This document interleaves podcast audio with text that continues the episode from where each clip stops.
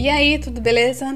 Aqui é Jennifer Geraldini e este é meu espaço na internet para compartilhar com você algumas descobertas, aprendizados e reflexões sobre vida e cultura. Não faz muito tempo que li sobre A Brevidade da Vida, livro do filósofo espanhol Sêneca. Fiz a leitura com a sensação de que estava levando alfinetadas filosóficas para reagir, de cropped ou não, e repensar como estou vivendo, para onde está indo meu tempo, com o que estou investindo a minha energia. E traga as alfinetadas filosóficas para cá, porque eu não vou ficar sozinha nessa. Será que estamos realmente vivendo ou esperando o um momento perfeito para viver algumas experiências? Será que estamos mais preocupados com nossa vida ou estamos mais preocupados com a vida alheia? Para onde está indo o nosso tempo e a nossa energia? A ideia da brevidade da vida vem do que fazemos com o nosso tempo. Se desperdiçamos com o que não é realmente relevante para nós, nunca vamos aproveitar e realizar o que queremos. E isso nos leva a cultivar a ideia de precisar de mais tempo para viver. Sêneca diz o seguinte: Não temos exatamente uma vida curta, mas desperdiçamos uma grande parte dela.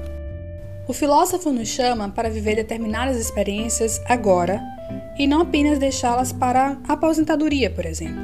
É uma proposta de aprender a viver por toda a vida. Sêneca comenta que os adiamentos nos tiram o dia a dia, nos roubam o presente. As expectativas criadas nos levam a apostar tudo em um futuro que não saberemos como vai existir e se vai existir. Apenas aquilo que realmente fazemos, para o bem ou para o mal, é o que podemos ter certeza. Não dá para recuperar o passado, mas ele também não pode nem deve ser esquecido. No mínimo, devemos tirar pequenas lições. E o futuro, bem, o futuro é duvidoso.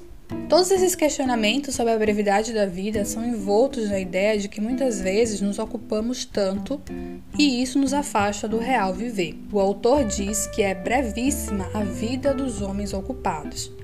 Devemos desconfiar da falsa operosidade e da fútil agitação.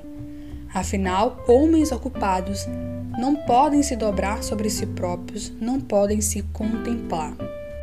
Homens Ocupados do Sêneca me lembra do sujeito do desempenho da produção de Bill Churran no livro A Sociedade do Cansaço. Um sujeito que se autoexplora e tem como algumas das consequências o burnout, a depressão, a autoagressividade e o suicídio. Uma característica do sujeito do desempenho e da produção é a hiperatenção, uma atenção dispersa, com rápida mudança de foco e tolerância baixa para o tédio.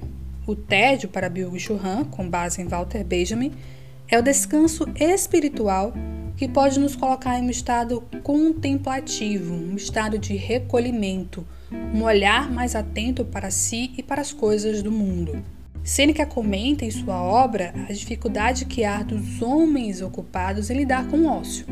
Quando não há o que fazer, os homens ocupados se sentem inquietos e muitas vezes se colocam para fazer qualquer atividade para ocupar um momento em que poderia ser para o descanso espiritual.